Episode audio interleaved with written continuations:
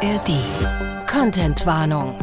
Wir möchten darauf aufmerksam machen, dass dieser Podcast wahre Verbrechen und Kriminalfälle thematisiert und Schilderungen von Gewalt und Sex enthält. Das kann für einige von euch belastend sein.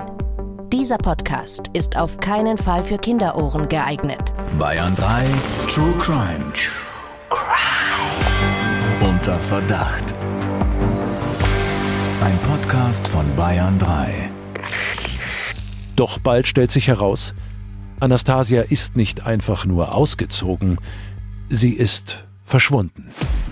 Im April des darauffolgenden Jahres meldet eine Cousine aus Polen die siebenundfünfzigjährige Anastasia als vermisst. Kurz darauf wird sie gefunden, aber nicht mehr lebend. Strafverteidiger Doktor Alexander Stevens erzählt im Gespräch mit Bayern drei-Moderatorin Jacqueline Bell von seinen wahren Kriminalfällen. Bah. Dieser Fall macht mich wirklich fertig. Wir haben in den letzten Monaten immer wieder über diesen aktuellen Fall gesprochen, bei dem du, Alex, auch als Anwalt mit dabei bist. Und heute gibt es dazu wieder ein Update von uns. Und damit sagen wir Hello, Hello, Hello zu einer neuen Folge von unserem True Crime Podcast. Bei ganz vielen von euch steht jetzt wahrscheinlich über Weihnachten auch mal ein bisschen eine ruhigere Zeit an, hoffentlich. Und da habt ihr dann auch wieder ganz viel Zeit zum Podcast hören auf der A R D Audiothek App. Da gibt es ganz viele Podcasts. Uns natürlich auch oder auf bayern drei punkt de. Alex ist heute ganz müde. Wir waren jetzt die ganze Woche zusammen unterwegs. Wir sehen uns gerade mehr als äh, jeden sonst. Und Alex hat im Auto geschlafen wie ein Baby. Wir waren auf Tour unterwegs, hier Hannover, Hamburg, Köln. Und äh, ich habe ein bisschen Beweismaterial gesammelt. Mhm. Das ist eigentlich so ein Strafverteidiger-Sprech. Einfach mal die Schuld auf andere schieben, ne? Von sich ablenken, sagen, Alex ist ganz müde, sitzt hier mit Tränensäcken, die bis zum Boden reichen. Ja, wir sind beide müde. Aber ist gut, gell? Ich habe schon viel Zeit mit dir verbracht und weiß jetzt erstmal die Schuld auf andere schieben. Ne? Falls es nicht läuft, Alex ist heute schuld. Ah, ihr wisst, hier in unserem Podcast geht es um wahre Verbrechen, also um Verbrechen, die tatsächlich passiert sind. Und das findet ihr und wir natürlich sehr spannend, aber das zieht einen auch emotional wahnsinnig rein in diese Fälle. Trotzdem ist uns immer wieder ganz wichtig, auch vor allem hier in diesem Fall zu betonen, dass wir alle uns auch der Tatsache bewusst sein müssen, dass das reale Verbrechen sind und dass diese realen Verbrechen natürlich auch reale Opfer mit sich bringen. Und auch wenn wir oft hier auf unterhaltsame Weise diese juristischen Fragen klären oder über diese kuriosen Fälle sprechen, ist es uns ganz, ganz wichtig, die Opfer und die Angehörigen immer auf dem Schirm zu haben. Und da hatte ich letztens ein sehr schönes Gespräch mit einer Angehörigen einer unserer Fälle, den wir hier besprochen haben. Ihr erinnert euch vielleicht noch an Staffel sechs, Folge sechsunddreißig und siebenunddreißig. Da ging es um einen ganz furchtbaren Doppelmord an zwei Kindern. Und eine Bekannte, also eine Angehörige von den Kindern, meinte, sie hat sich diese Folge angeschaut. gehört und sie fand das sehr würdevoll, wie wir das aufgearbeitet haben und hat sich bedankt. Und das ist dann auch für uns das größte Kompliment, denn das ist das Wichtigste. Ich kann euch also wirklich von Herzen versichern, dass wir die Opfer, die Angehörigen da immer im Blick haben. Und das gilt vor allem für unseren heutigen Fall, der gerade aktuell vor Gericht verhandelt wurde. Dieser Fall, über den wir hier heute nochmal sprechen werden, hat eine sehr tragische Wendung genommen, mit der keiner so wirklich gerechnet hat. Wir nehmen euch später nochmal ausführlich mit und sprechen darüber, was passiert ist. Vorher aber noch ein kurzer Blick zurück auf den Prozess und ein wichtiger Hinweis, dass du, lieber Alex, diesen Prozess als Nebenklägervertreter begleitet hast und dass das hier deswegen natürlich auch keine neutrale Gerichtsberichterstattung ist. Der Prozess ist jetzt mittlerweile beendet, Alex, und es ist ein Urteil gefallen. Der Vollständigkeit halber müssen wir hier aber nochmal einen Schritt zurückgehen und auf die Ergebnisse der Rechtsmedizin schauen. Denn die haben eine entscheidende Rolle bei der Urteilsfindung gespielt. Und genau deshalb hatte ich ja auch schon öfters anklingen lassen, dass ich sehr gespannt bin auf die Zeugen, auf die Auffindezeugen der Leiche, aber insbesondere natürlich auch auf die Aussagen der Gerichtsmediziner. Ja. Wenn ihr nicht mehr ganz drin seid in dem Fall, dann hört die Folgen zum Prozess gern nochmal nach. Sie heißen alle die Frauenleiche im Kanal. Da haben wir unter anderem über einen wichtigen Kronzeugen gesprochen und über die Aussage, die die Schwester der Getöteten, deine Mandantin Alex, vor Gericht gemacht hat. Aber lasst uns nochmal einen Schritt zurückgehen, damit wir alle auf demselben Stand sind. Hören wir mal rein, um was es in diesem Fall geht, und dafür machen wir einen Zeitsprung, und zwar zum letzten gemeinsamen Urlaub von Ulrich und Anastasia. Pego. Eine malerische Kleinstadt im Südosten Spaniens. In diesem hübschen Örtchen in der Nähe der Küste ist das Klima immer mild. Fast täglich zeigt sich die Sonne, Palmenblätter beugen sich im Wind, wilde Ziegen klettern über die steilen Felsen im Umland. Für viele ist es ein paradiesischer Ort, auch für Ulrich aus Solingen in Nordrhein-Westfalen. Er träumt schon länger davon, hier seinen Lebensabend zu verbringen. Und es soll nicht länger ein Traum bleiben. Im August zweitausendeinundzwanzig kauft sich der Unternehmer eine Finca in dem hübschen Städtchen. Doch noch kann er nicht nach Spanien auswandern. Um sich das Leben dort zu leisten und die neue Bleibe komplett abbezahlen zu können, muss er erst sein Haus in Solingen verkaufen. Interessenten hat er dafür bereits. Das Problem ist nur, seine Ex-Freundin Anastasia wohnt hier zur Miete und ist noch nicht bereit auszuziehen. Ursprünglich sollte sie mit ihm nach Spanien gehen, doch nun mag sie nicht mehr. Der Grund für ihre Trennung. Zwischen Ulrich und Anastasia kommt es immer wieder zu Auseinandersetzungen. Die Situation spitzt sich zu, als Anastasia den Kaufinteressenten von Ulrichs Haus in Solingen begegnet und ihnen verdeutlicht, dass sie nicht ausziehen will. Zudem hat Ulrich Schulden bei Anastasia und sie setzt ihn deshalb unter Druck. Im September scheint es plötzlich zu einer Einigung gekommen zu sein. Ulrich erzählt Freunden, Anastasia sei ausgezogen. Seitdem hätten sie keinen Kontakt mehr. Nun steht seinem Traum vom Auswandern nichts mehr im Weg. Und er kann endlich nach Spanien. Doch bald stellt sich heraus, Anastasia ist nicht einfach nur ausgezogen, sie ist verschwunden. Im April des darauffolgenden Jahres meldet eine Cousine aus Polen die siebenundfünfzigjährige Anastasia als vermisst. Kurz darauf wird sie gefunden, aber nicht mehr lebend. Bereits am achtundzwanzigsten September zweitausendeinundzwanzig hat ein Schiffskapitän in einem Kanal in den Niederlanden eine nackte Frauenleiche im Wasser entdeckt. Sie konnte zuerst nicht identifiziert werden. Doch nun ist es traurige Gewissheit. Es handelt sich dabei um Anastasia. Am siebzehnten Oktober zweitausendzweiundzwanzig wird schließlich ein mutmaßlicher Täter festgenommen. Ulrich. Die Staatsanwaltschaft wirft ihm vor, Anastasia aus Habgier ermordet zu haben. Einen Beweis gibt es nicht. Die Ermittler können zu diesem Zeitpunkt weder einen genauen Tatort, eine Tatzeit oder eine genaue Todesursache klären. Der Prozess gegen Ulrich beruht nur auf Indizien. Obwohl ihn das Gericht mehrfach mit den Vorwürfen und Indizien konfrontiert, schweigt er. Ja, und das hat er tatsächlich bis zuletzt durchgezogen. Kein einziges Wort hat er in dem Prozess verloren.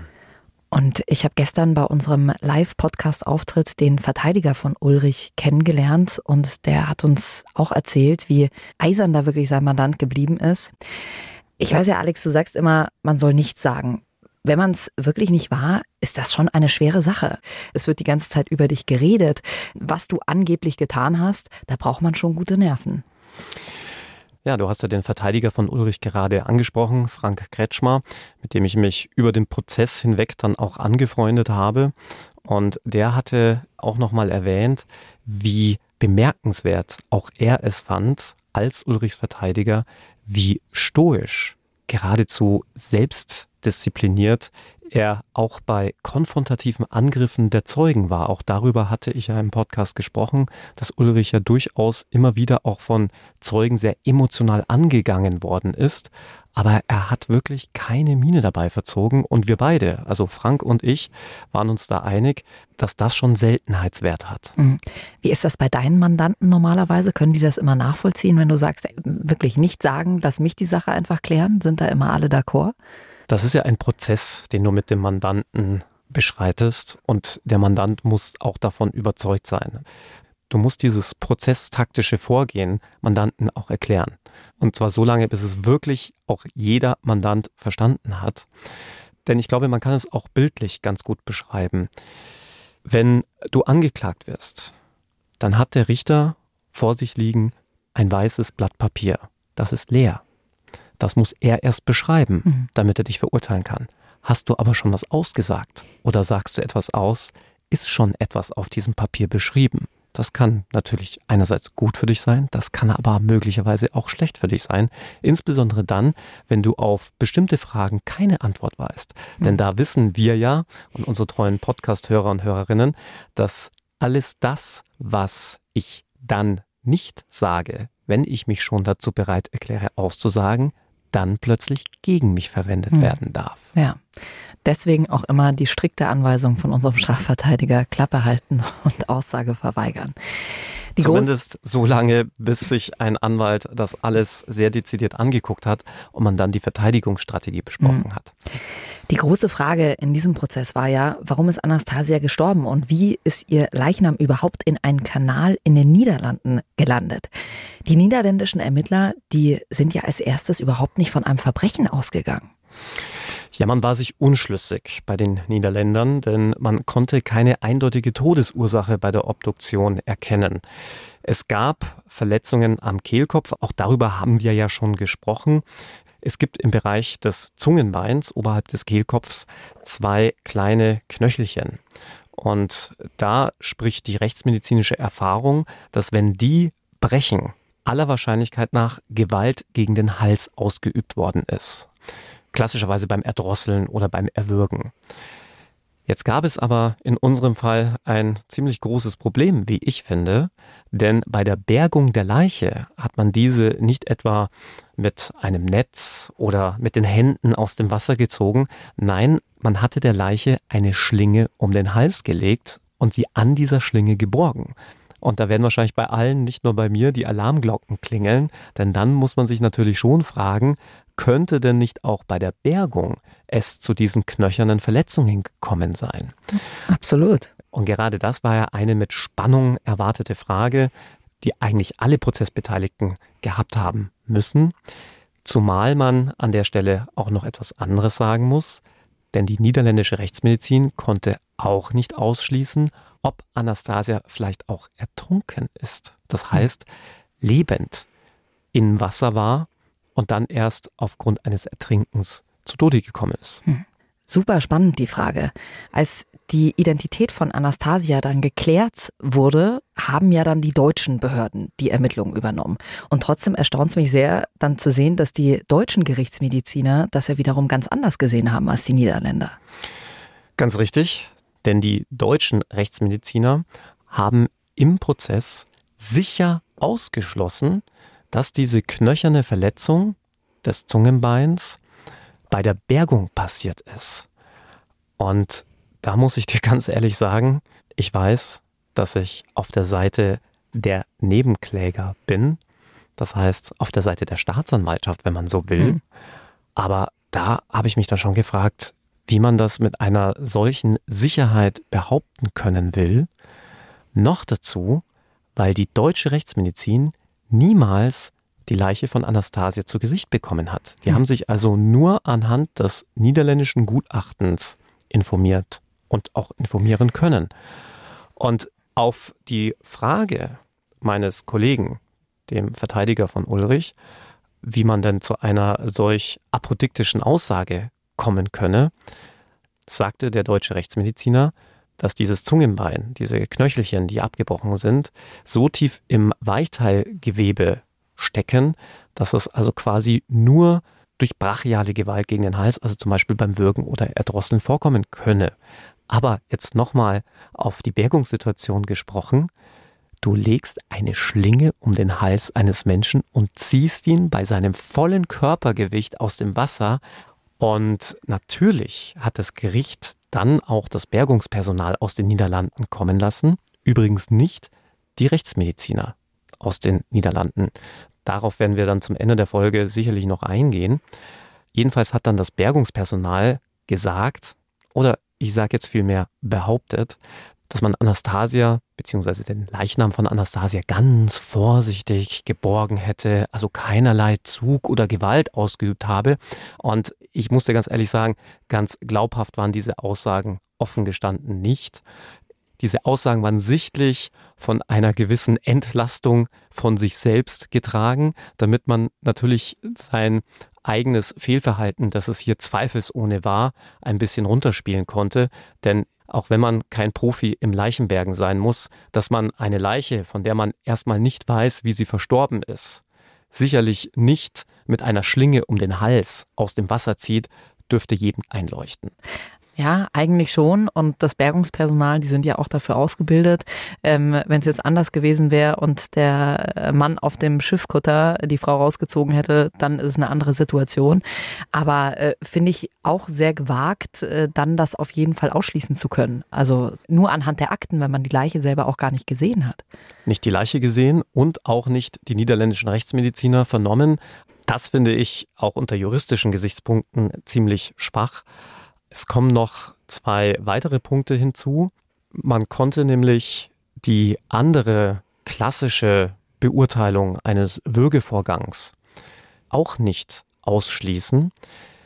Es finden sich nämlich dann, wenn die Halsvenen gestaut werden, fast immer sogenannte Punktblutungen in den Schleimhäuten und in den Bindegeweben. Also zum Beispiel unter den Augenlidern, hinter den Ohren, in den Mundschleimhäuten. Das sind die sogenannten Petechien.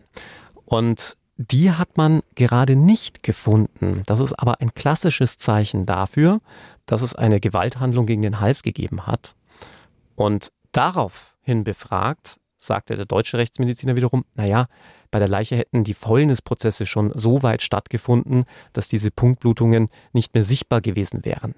Aber auch da müssen doch bei jedem die Alarmglocken schrillen und man sich doch fragen, gut, aber kann ich dann einfach unterstellen, dass es dann ein Würgevorgang gewesen sein muss, wenn ich es schon gar nicht finde? Ich sage auch noch hier nochmal, jetzt untechnisch gesprochen, in dubio pro reo. Also man sollte doch meinen, dass im Zweifel das Bessere für den Angeklagten gilt und nicht die schlechtere Schlussfolgerung. War das etwas, wo sich deine Mandantin, was ihr ja praktisch in die Karten gespielt hat? Gar nicht, denn meiner Mandantin und auch ihrer Familie geht es ja in erster Linie darum, mal festzustellen, was ist überhaupt passiert. Wie ist Anastasia zu Tode gekommen? War es wirklich ein Mord? War es vielleicht doch ein Unfall? Selbst wenn es eine Tötungshandlung war, dann möchte man auch da wissen, musste jemand leiden? Was waren vielleicht auch die Hintergründe des Ganzen? Und so wie das bisher aufgeklärt wurde, ist das völlig unbefriedigend, völlig unabhängig davon, ob man auf einer solch dürftigen Beweisgrundlage jemanden verurteilen kann. Mhm. Spricht man denn da, ich sage mal, nur mit einem äh, Gerichtsmediziner oder holt man sich da mehrere Meinungen ein? Weil das ist ja schon, wie wir es vorhin auch schon gesagt haben, schon ein großer Punkt dann auch an der Urteilsfindung gewesen, diese Aussage des deutschen Gerichtsmediziners. Ja, sehr berechtigte Frage. Selbstverständlich hat der Verteidigerkollege einen entsprechenden Beweisantrag formuliert und auch gestellt, dass hier ein Gegengutachten eingeholt werden soll, insbesondere natürlich auch die niederländischen Gerichtsmediziner gehört werden, aber das Gericht hat diese Beweisanträge abgelehnt.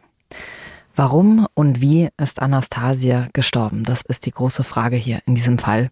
Und die Ermittler, die sind mehrere mögliche Szenarien durchgegangen. Und ich würde sagen, Alex, wir gehen die jetzt auch mal durch und sprechen hier jeweils mal über die Wahrscheinlichkeiten. Szenario eins. Anastasia starb durch einen Unfall. Gut, Anastasia, das wissen wir ja, wurde nackt aufgefunden. Zwar war sie ein bekennender F K K-Fan, kann man sagen. Gleichzeitig wird man sich aber kaum nackt in einen Kanal begeben, der ja auch noch von der Schifffahrt befahren wird. Zumal Anastasia auch nicht schwimmen konnte. Gleichzeitig fand man auch keinerlei Habseligkeiten von Anastasia, auch nicht in der Umgebung. Also weder ein Badetuch am Rande mhm. oder irgendwo ein Handtäschchen oder auch ihre Klamotten. Aber man muss an der Stelle eines schon sagen, ein Ertrinkungstod war nicht auszuschließen. Und das ist nochmal so ein Punkt, bei dem ich mich dann doch sehr gewundert habe, dass das Gericht auch hier keine Nachermittlungen angeordnet hat. Denn es gibt eine zwar noch umstrittene, aber doch im Vordringen befindliche Methode, einen Ertrinkungstod nachweisen bzw. ausschließen zu können. Wie sieht die aus? Und das ist tatsächlich sehr interessant, denn man hat festgestellt, sobald ein Mensch Wasser einatmet, dann führt das dazu, dass Wasser in die Lunge eindringt mhm. und dadurch auch kleinste Algenpartikel in die Lunge gelangen. Und die Lunge arbeitet wie eine Art Filter, sodass sich diese kleinsten Algenpartikel dort wiederfinden. Und diese Methode nennt sich Diatominuntersuchung, so heißen diese Algen. Und wenn sich die dann quasi im Körper finden, dann deutet eigentlich alles darauf hin, dass man ertrunken ist. Und genau das hat man aber nicht gemacht. Zugegebenermaßen ist eine solche Untersuchung wohl sehr teuer. Nichtsdestotrotz darf hier Geld keine Rolle spielen. Richtig, wollte ich gerade sagen. Also hier geht es ja auch um äh, Menschen, die dann vielleicht ein Leben lang im Gefängnis sitzen. Hätte der Verteidiger von Ulrich das jetzt anordnen können? Wahrscheinlich auf private Kosten hätte man das machen können, so ein Gutachten, oder? Klar, auf private Kosten hätte man das auf jeden Fall tun können. Das kann ich und vermag ich jetzt nicht zu beurteilen, wie jetzt hier die internen Absprachen zwischen Verteidiger und Mandanten waren, ob der Mandant überhaupt in der Lage gewesen wäre, das zu bezahlen. Aber abgesehen davon gilt ja in Deutschland im Strafprozess der sogenannte Amtsermittlungsgrundsatz. Das heißt, man ist grundsätzlich mal dazu verpflichtet, alles Belastende, aber natürlich auch alles Entlastende zu ermitteln. Diese Untersuchung wurde letzten Endes nicht gemacht und das Gericht sieht dieses Szenario eins, also dass Anastasia durch einen Unfall gestorben ist, als relativ unwahrscheinlich an. Szenario zwei. Es war ein Suizid. Auch das muss man natürlich immer in Erwägung ziehen. Nach wie vor würde das Verletzungsmuster ja auch hier zu einem Suizid passen, wenn man davon ausgeht, dass diese knöchernen Verletzungen, über die wir eingangs gesprochen haben, durch das Bergen der Leiche entstanden sind. Selbst kann man sich die natürlich so nicht zufügen, es sei denn, Anastasia hätte sich selbst erhängt, aber auch da hätte man ja dann noch den Strick um den mhm. Hals finden müssen. Dass es den dann irgendwie wegspült, hm, vielleicht möglich, aber eher unwahrscheinlich, denn so kenne ich das zumindest noch aus meiner Zeit im Rettungsdienst, drückt sich das Strangulationsmaterial immer sehr stark in den Hals hinein. Nicht selten so heftig, dass es da auch wirklich bei vor allem dünneren Strangulationswerkzeug da in den Hautfalten dann auch hängen bleibt. Gleichzeitig wissen wir aber auch, dass die Leiche schon einige Zeit in dem Kanal getrieben ist. Also ausschließen würde ich das nicht wollen. Aber man fand keinerlei Abschiedsbrief. Ganz im Gegenteil, sie hatte sich ja schon nach einer neuen Wohnung umgesehen und da wird man sich natürlich dann schon fragen, wenn ich mich eh umbringen will, warum nehme ich dann noch diesen ganzen Aufwand auf mich, Wohnungssuche, sich beim Amt darum zu bemühen. Wir wissen ja, sie wurde ja vom Sozialamt unterstützt. Das alles macht natürlich dann in der Gesamtschau wenig Sinn. Und die nächste Frage wäre natürlich auch, wie ist dann Anastasia dahin gekommen? Sie selbst besaß keinen Führerschein. Was ja nicht ausschließt, dass man sich trotzdem ans Steuer setzt, aber auch ihr Auto wurde ja dort nicht gefunden, also hätte sie dann wieder irgendwie anderweitig dorthin kommen müssen. Also das äh, hört sich für mich auch offen gestanden zu abwegig an. Ja, also ein Suizid ist damit nahezu ausgeschlossen. Szenario drei. Anastasia wurde Opfer eines Raubmords. Klar, Motive für einen Raubmord hätte es durchaus gegeben, denn wie sich auch im Laufe der Gerichtsverhandlung herausgestellt hat, war Anastasia, obwohl sie vom Amt lebte, wie man umgangssprachlich zu sagen pflegt, durchaus wohlhabend. Sie hatte wohl sehr viel Schwarzgeld angehäuft und es dabei zu einem beträchtlichen Vermögen gebracht. Hier war immer wieder von unterschiedlichen Beträgen die Rede, mal von dreißigtausend, mal von achtzigtausend Euro, mal sogar von sechsstelligen Beträgen, die irgendwo versteckt gewesen sein sollen. Das Problem mit dem Raubmord ist nur auch hier wieder die Auffindesituation. Denn warum sollte denn ein Raubmörder jemanden nackt ausziehen? Das macht mhm. in dem Zusammenhang bei der Motivlage gar keinen Sinn. Denn jemand, der einen Raubmord begeht, steht in der Regel gerade in keinem Näheverhältnis, in keiner Beziehung zu dem Opfer und hat damit auch gar keinen Grund, die Identität des Opfers zu kaschieren. Anders als wenn man in einer Beziehung steht. Gleichzeitig laufen Raubmorde erfahrungsgemäß auch sehr schnell ab, denn man will ja schnell Beute machen und schnell von dannen ziehen, um nicht erwischt zu werden. Dann diesen ganzen Aufwand noch betreiben, jemanden zu entkleiden, gerade eine Leiche zu entkleiden, ist sehr, sehr schwierig. Auch da spreche ich wirklich aus meiner Rettungsdienstzeit, aus Erfahrung. Ähm, ich bin froh, dass du es jetzt so formuliert hast. Also ich habe kurz, auch da spreche ich aus Erfahrung, so okay. Ja, ähm, im, im Rahmen der verschiedenen Praktika, die man Klar. da machen muss, kam es natürlich auch vor, dass ich auch mal helfen musste, eine Leiche anzuziehen. Und gerade wenn dir keiner mithilft, ist es unfassbar schwierig. Mhm. Jedenfalls Raubmord daher auch eher unwahrscheinlich. Szenario vier. Es war Totschlag oder sogar Mord. Am Ende kam schon für die Ermittlungsbehörden, sprich die Kriminalpolizei und auch die Staatsanwaltschaft, eigentlich nur ein Szenario in Frage, nämlich eine Beziehungstat. Und zwar mit Ulrich als dem Täter. Dafür sprachen zum einen die Kriminalstatistik, dass immer dann, wenn es um Tötungsdelikte geht, in einer Vielzahl von Fällen Opfer und Täter in einer Beziehung zueinander stehen. Zum anderen auch das Motiv. Darüber haben wir ja auch schon ausgiebig gesprochen. Ulrich hätte durchaus ein Motiv gehabt, sich Anastasia zu entledigen. Einerseits als seine Mieterin, denn er wollte sein Haus verkaufen. Andererseits, weil sie ja auch wohl doch sehr viel Geld hatte. Er hatte ja auch ursprünglich mal Schulden bei ihr gehabt, die er ihr einerseits angeblich zurückbezahlt haben will. Andererseits fand man dieses Geld aber nie hm. bei Anastasia. Und zum anderen hat es ja auch einige sehr schwerwiegende Indizien gegeben, die gegen Ulrich sprachen. Einige sind ja erst später im Verlauf des Prozesses zutage getreten. Aber eines der Indizien, das die Mordermittler sehr schnell hellhörig hat werden lassen, war die Tatsache, dass Ulrich verschiedenste Personen mit verschiedensten Versionen bedient hat, wo sich Anastasia gerade aufhält. Wir erinnern uns, einmal soll sie zurück nach Polen gegangen sein, dann ein andermal soll sie sich irgendwo eine Wohnung genommen haben. Das fand dann Ulrichs Umfeld schon sehr merkwürdig, dass er da jedes Mal andere Geschichten parat hatte auf die Frage hin, wo denn jetzt Anastasia sei. Ja, das ist ja auch immer ein Punkt. Du sagst, wenn sich jemand irgendwie in Widersprüche verstrickt, dass das äh, generell schon so ein Zeichen ist, wo man hellhörig werden sollte. Es wird ja bei uns immer unterschieden, ist es ein Mord oder ist es ein Totschlag? Wenn ihr unseren Podcast schon länger verfolgt, dann kennt ihr diesen Unterschied wahrscheinlich. Also die Juristen machen da zwischen der normalen Tötung sozusagen, dem Totschlag, nochmal einen Unterschied. Beim Mord kommen noch Mordmotive mit dazu. Und das Mordmotiv in diesem Fall wäre die Habgier, dass Ulrich Anastasia umgebracht hat, weil er ihr die dreißigtausend Euro nicht zurückzahlen wollte. Man könnte natürlich noch an zwei weitere Mordmotive denken. Einerseits an die Heimtücke, das heißt die Frage der Art und Weise der Tatbegehung, dass also hier möglicherweise die Arg- und Wehrlosigkeit von Anastasia ausgenutzt worden wäre.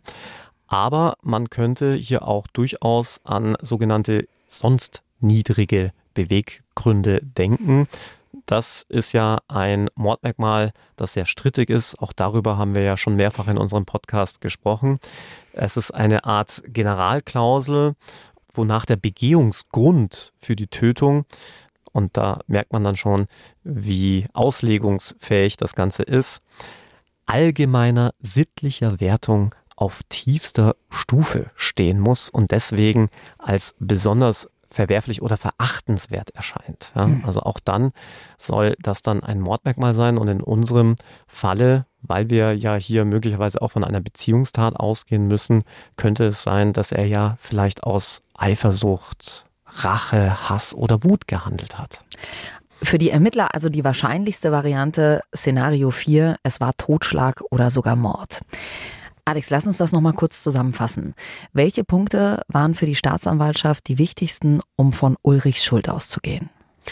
Also zum einen ganz klar sein Nachtatverhalten, sprich, dass er sich nicht wirklich darum gesorgt hatte, wo sich Anastasia befindet, dass er sein Umfeld hier mit mehreren Versionen über ihren Aufenthaltsort bedient hat, dass er vor allem eine Motivation gehabt hätte, also ein Motiv, mhm. sie loszuwerden. Ich erinnere da nur an den Hausverkauf. Wenngleich sich das ja auch ein Stück weit relativiert hatte im Prozess. Wir erinnern uns, die beiden Käufer hatten ja im Gericht ausgesagt, dass sie nicht vom Kaufvertrag zurückgetreten wären, wenn sie gewusst hätten, dass da Anastasia noch als Mieterin drinnen wohnt. Auch da nochmal kurz für all diejenigen, die erst jetzt unsere Podcast-Folge hören. Immer dann, wenn man Wohneigentum verkauft, gilt der Grundsatz, Kauf bricht nicht Miete. Das heißt, den Mieter muss man mitkaufen. Und das wäre sicherlich für den einen oder anderen Käufer ein Grund, nicht zu kaufen. Insbesondere, wenn man erst im Nachhinein erfährt, dass da ein Mieter drinnen ist. Die Staatsanwaltschaft ging aber davon aus, dass Ulrich genau das nicht wusste. Denn auf explizite Nachfrage, ich hatte das ja die beiden Käufer gefragt, hatten die gesagt, ja, sie wären zwar nicht zurückgetreten, haben aber das dem Ulrich nicht gesagt. Mhm. Heißt im Umkehrschluss, er musste befürchten, dass aufgrund des Mietverhältnisses zwischen ihm und Anastasia die Käufer vom Kaufvertrag zurücktreten würden. Mhm. Also damit bliebe dann quasi das Motiv, zumindest mal aus Sicht der Staatsanwaltschaft. Ein weiteres gravierendes Indiz dafür, dass Ulrich mit der Sache etwas zu tun hat, war der Umstand, dass er schon in der Vergangenheit nachweislich in der Nähe dieses Kanals war, in dem man den Leichnam von Anastasia gefunden hatte. Es gab auch Gegenstände, also Besitz von Anastasia, die man dann ausgerechnet in Spanien bei Ulrich fand, sodass auch hier sich die Frage stellt, warum sollte er Habseligkeiten, Besitzgegenstände von Anastasia mit nach Spanien nehmen, wenngleich sie doch da niemals hätte wohnen sollen. Also das fand man auch sehr merkwürdig. Ein sehr schwerwiegendes Indiz war die Tatsache, dass, dass nach dem Todeszeitpunkt Ulrich mit der E C-Karte von Anastasia einen Dauerauftrag geändert hatte. Und das ist natürlich so ein klassischer Punkt, hm. von dem man sagt, warum sollte denn ausgerechnet Ulrich Zugriff auf ihre E C-Karte, ja. auf ihre Kontodaten gehabt mhm. haben? Und der für die Staatsanwaltschaft sicherlich ausschlaggebendste Punkt, und da kann man aber auch noch nicht einmal mehr von einem Tropfen sprechen, der das fast zum Überlaufen brachte, sondern hier muss man wahrscheinlich von einem ganzen Wasserfall sprechen, war die Aussage des eigenen Sohns. Mhm. Wir haben ihn hier Kevin genannt. Kevin, der bei der Polizei, aber dann auch im Prozess aussagte, dass sein Vater schon vor Anastasias Tod erzählt habe, wie er Anastasia loswerden würde, würde sie nicht aus seinem Haus ausziehen, also das Mietverhältnis beenden. Und das hatte er wohl den Ausführungen des Sohnes zufolge genauso geschildert, wie man letztlich auch Anastasia auffand, mit denselben Verletzungen, also mit einer Kopfverletzung im Kanal und dann auch noch in den Niederlanden. Hm. Und das dürfte wahrscheinlich den letzten Zweifler bei den Ermittlungsbehörden überzeugt haben. Hm. Obwohl wir auch in der letzten Folge darüber gesprochen haben, dass die Aussage des Sohnes ja auch teilweise so ein bisschen gewackelt hat. Also ich habe sie, und das sage ich nochmals, aus Sicht der anderen Seite, aus Sicht der Gegenseite auch eher kritisch gesehen. Hm. Denn ohne dem Mann jetzt zu nahe zu treten, er wirkte doch sehr halbseiden auf mich. Und hat auch sicherlich selbst nicht unbedingt das integerste Leben bis dato gelebt, was ja nicht unbedingt mhm. heißen muss, dass man dann immer die Unwahrheit sagt oder man jetzt erst recht davon ausgehen muss, dass jemand lügt. Auch da haben wir ja in einer unserer Podcast-Folgen drüber gesprochen. Stichwort Glaubwürdigkeit einer Aussage.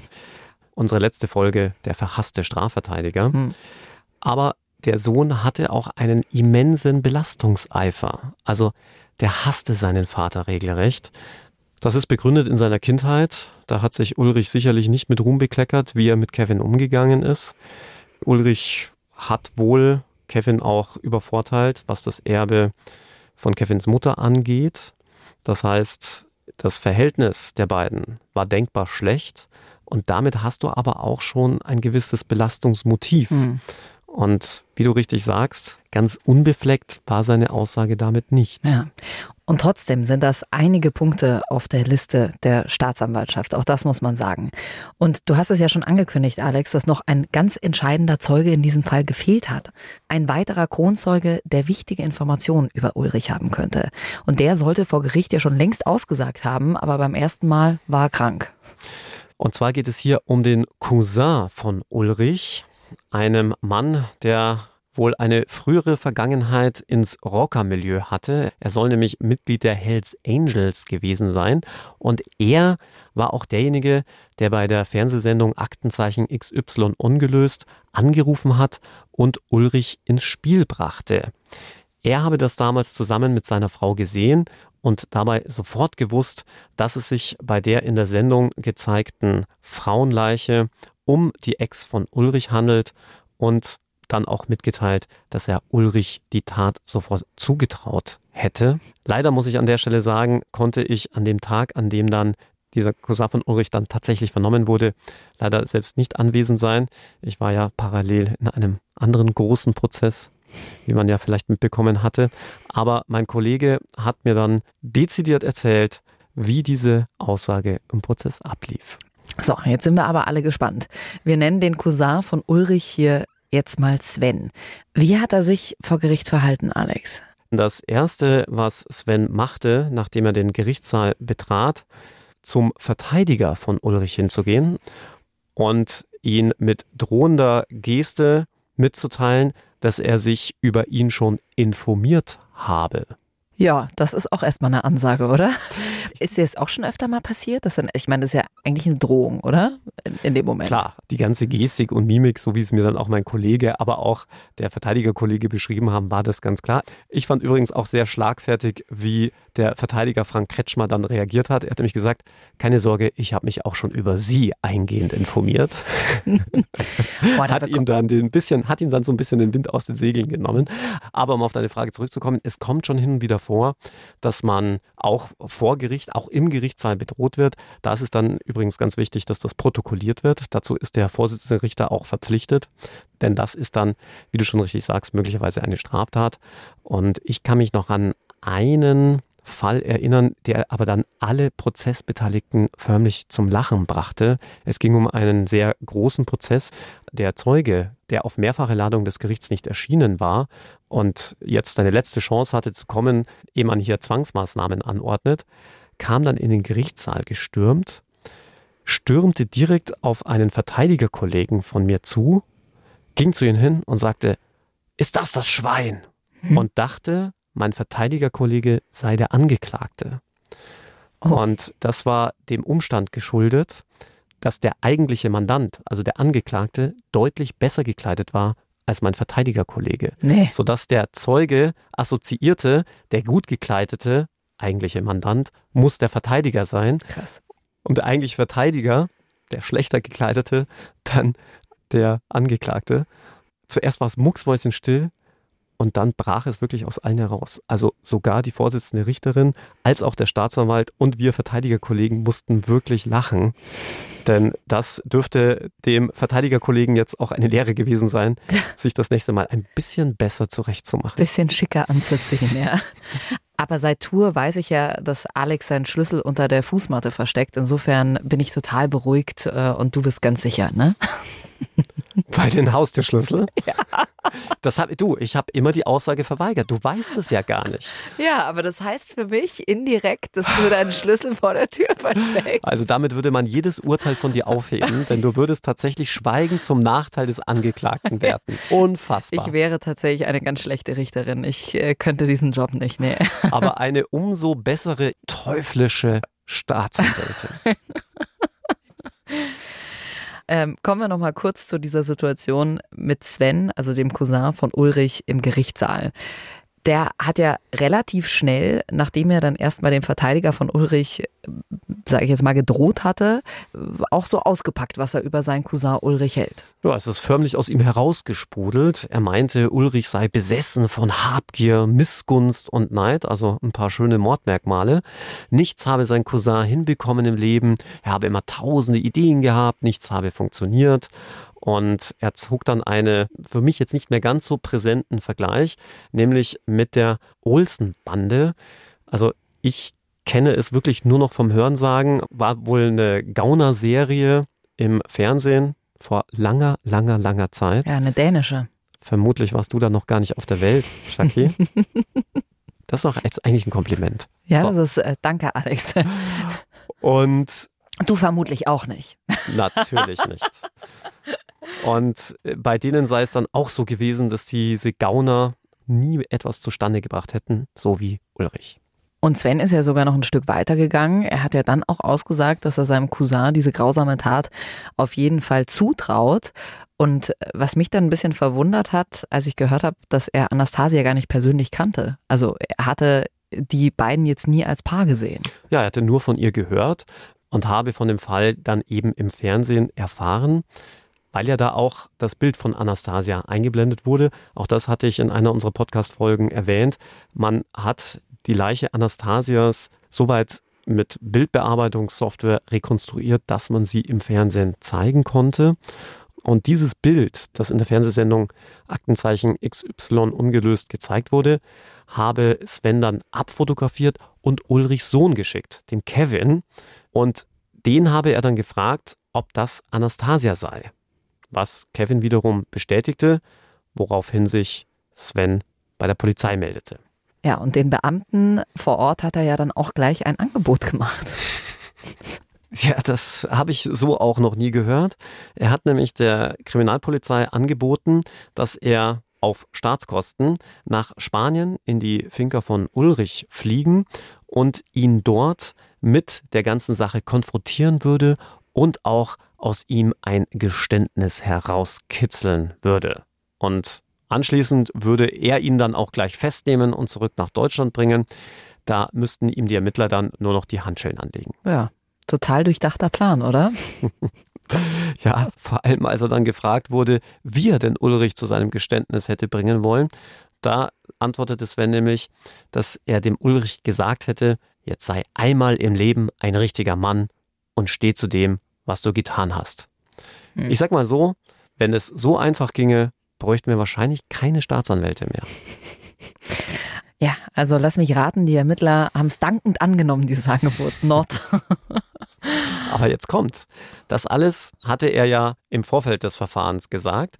Im Zeugenstand, also im Gerichtsprozess gegen Ulrich, wollte Sven dann von alledem nichts mehr gewusst haben.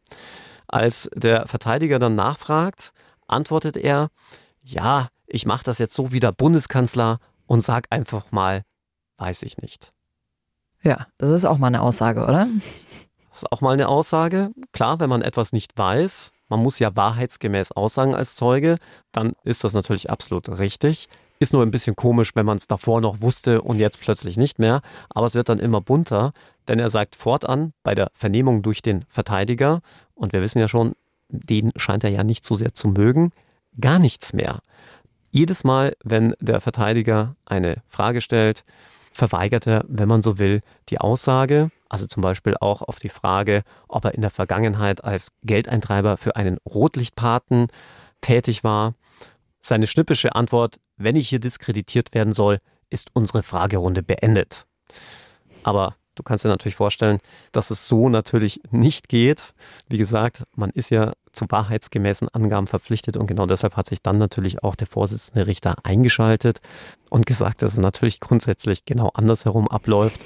Der Verteidiger stellt die Fragen und der Zeuge antwortet auf die Fragen. Es gibt also da keinen Dialog zwischen dem Prozessbeteiligten und einem Zeugen. Nach dem Rüffel durch den Richter wurde aber seine Erinnerung nicht viel besser.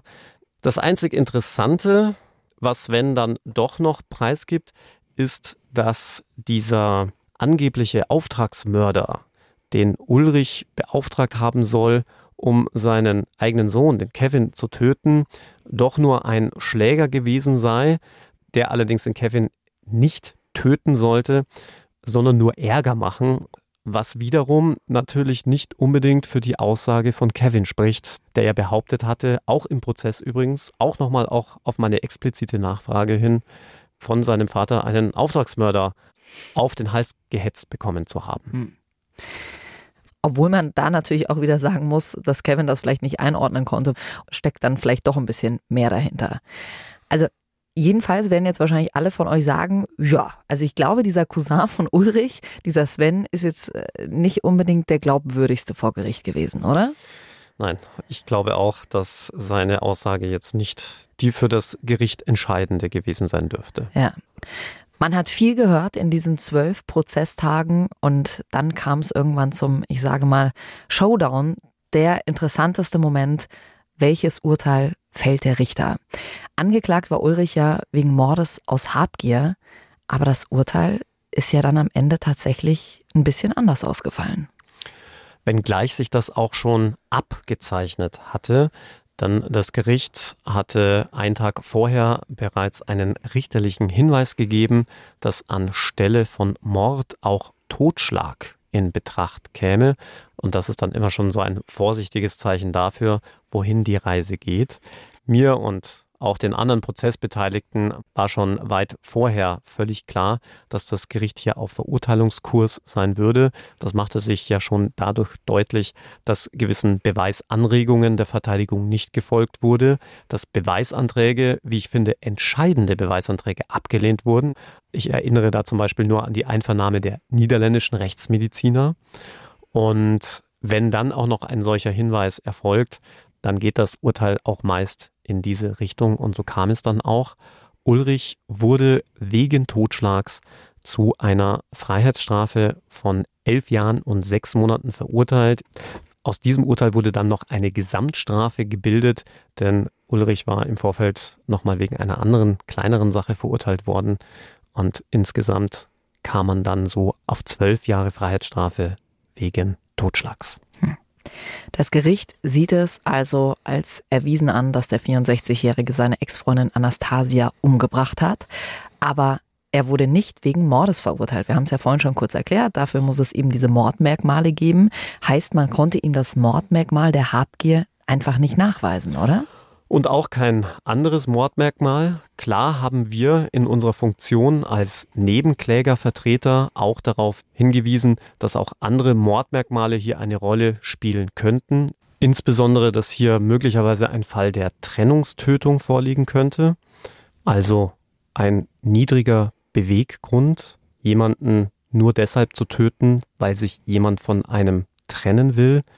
Das Gericht ist dem aber nicht gefolgt, sondern blieb beim Totschlag, weil aus Sicht des Gerichtes sich keine weiteren Feststellungen zu den Mordmerkmalen erheben ließen, sodass das Gericht hier auch offen gestanden keine andere Wahl hatte.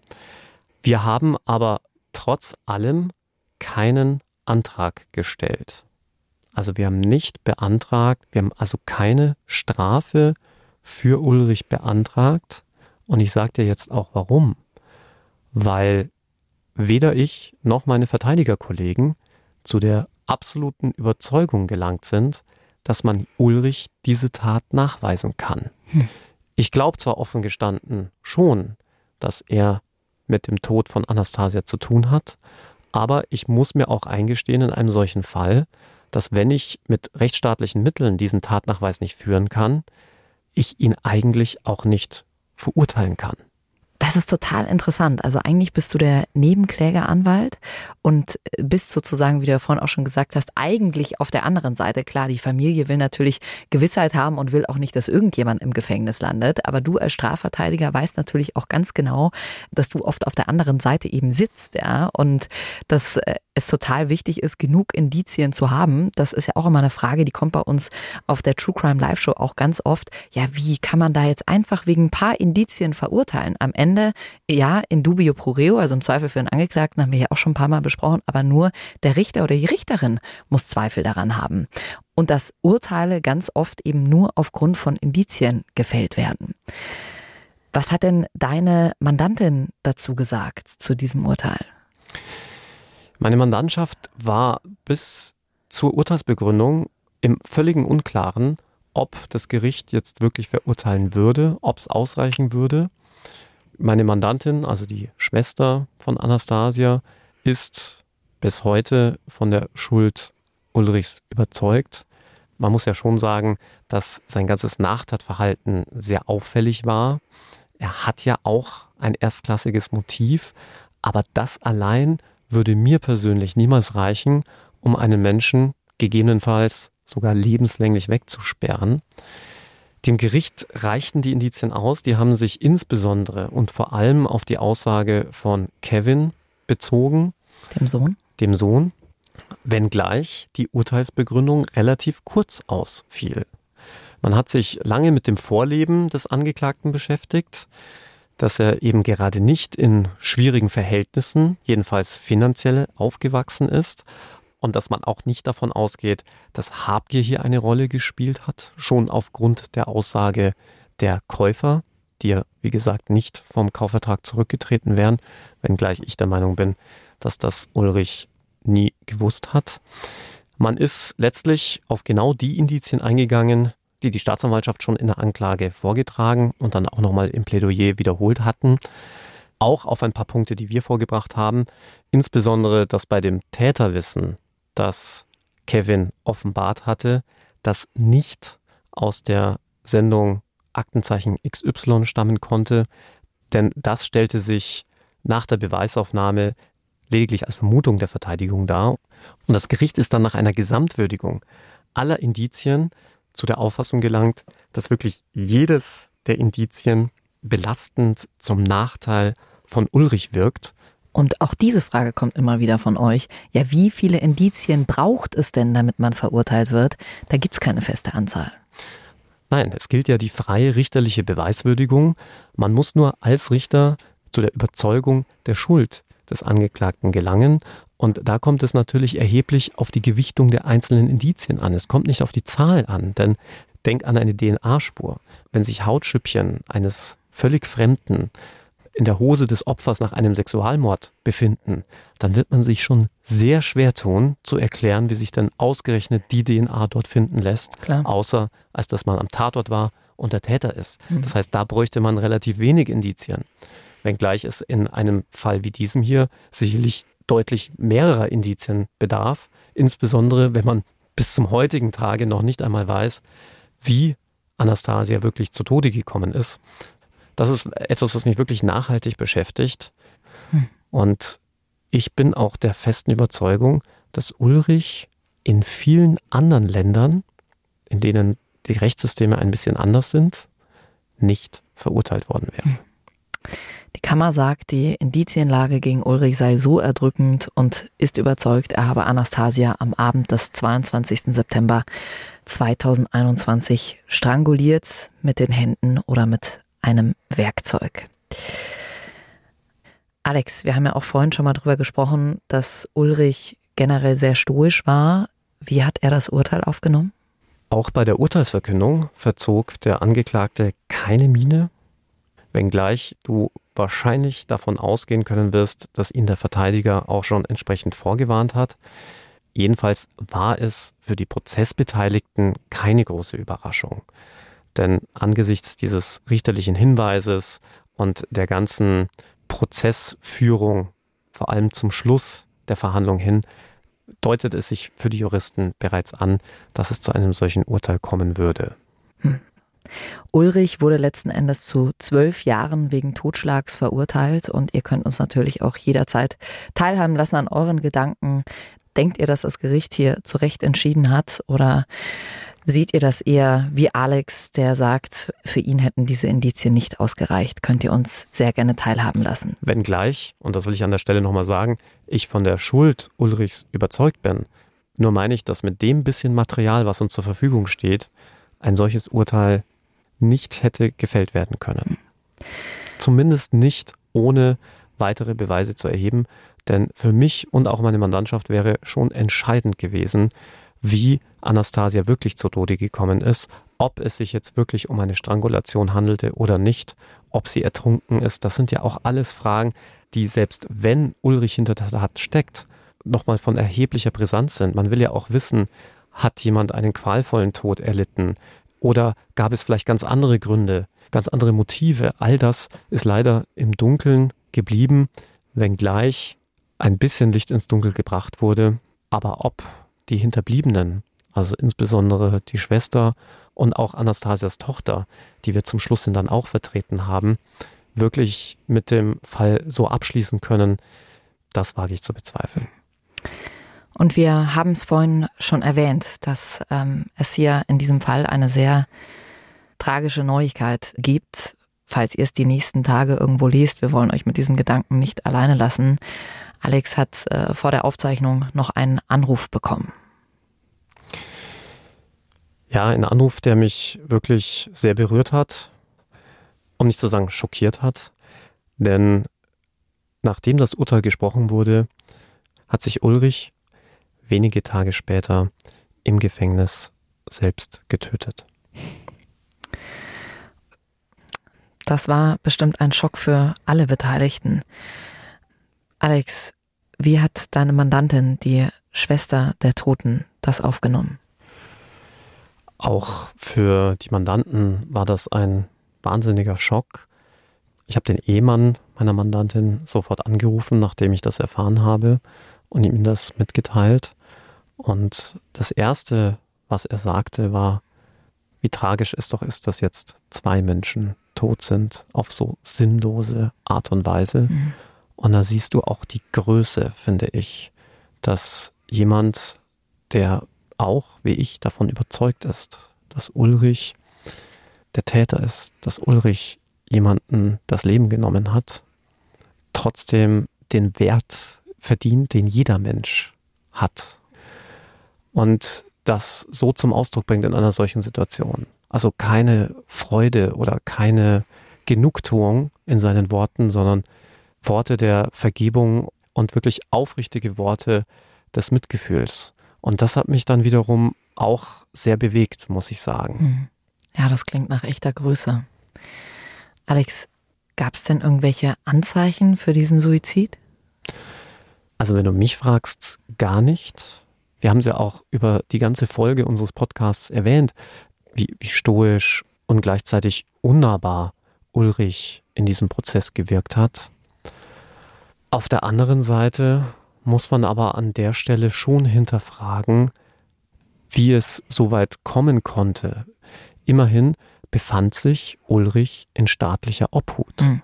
Und dass jemand nach Verkündung eines Urteils, in dem man zu zwölf Jahren Gefängnis verurteilt wird, dem vielleicht emotional nicht gewachsen ist, das muss man, meine ich, schon bedenken.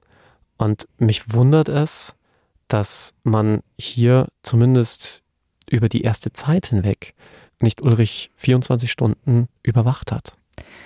Ja, ich denke, das werden sich jetzt viele von euch auch fragen. Wie kann sowas passieren? Also du bist in U-Haft. Wie kannst du da einen Suizid begehen? Ja, absolut berechtigte Frage.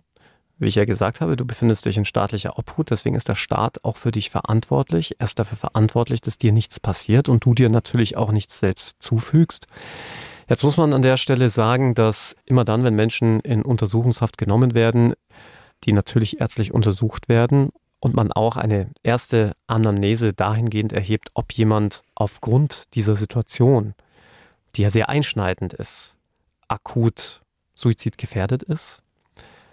Aber ich frage mich ernsthaft, warum man nicht auch das nach einem solch einschneidenden Moment einer Urteilsverkündung tut. Klar ist, dass über die Zeit hinweg, in der du dich in U-Haft befindest, du auch gewisse Freizügigkeiten genießt. Du darfst ja nicht vergessen, der Untersuchungshäftling gilt ja weiterhin als unschuldig. Man muss ihm so viele Annehmlichkeiten wie möglich bereiten, um diese Unschuldsvermutung auch weiterhin aufrechtzuerhalten. Und nur so wenig eingreifen wie nötig, mhm. denn in erster Linie gilt ja die Untersuchungshaft vor allem der Fluchtgefahr vorzubeugen.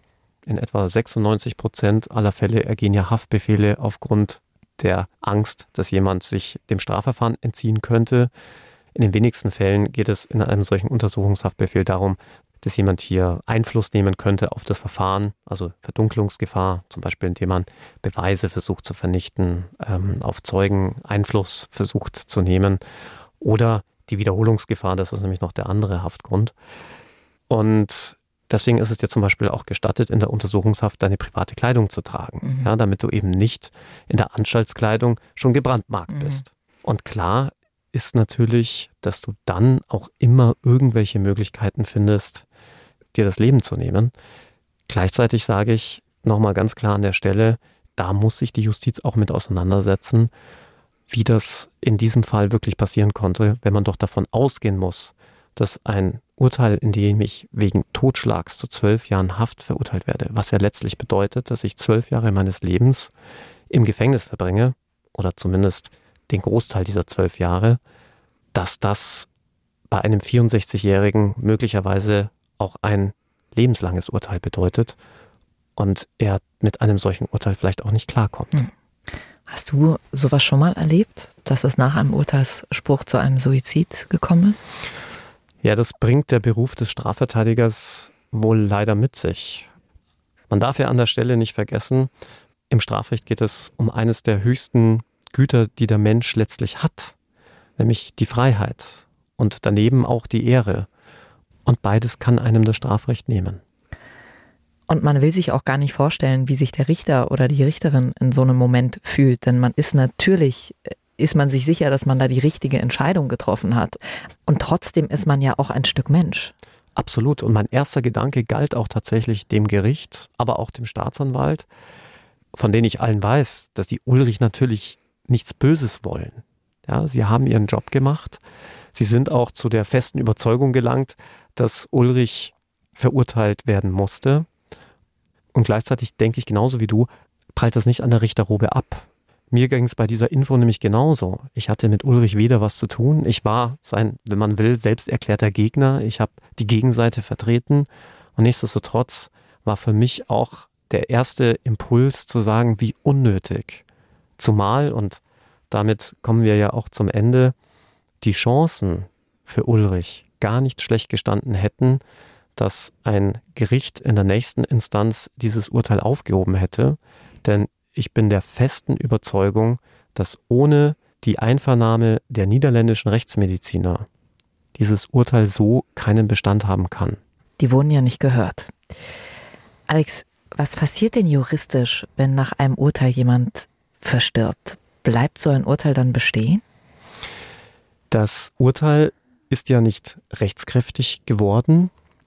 Deshalb, und das wird jetzt viele überraschen, ist dieses Urteil mit Ulrichs Tod null und nichtig. Es ist letztlich völlig gegenstandslos geworden, denn gegen Tote kann ja nicht ermittelt werden und deswegen ist zwingend ein solches Verfahren einzustellen, ohne dass es jetzt noch der Aufhebung des Urteils bedürfte.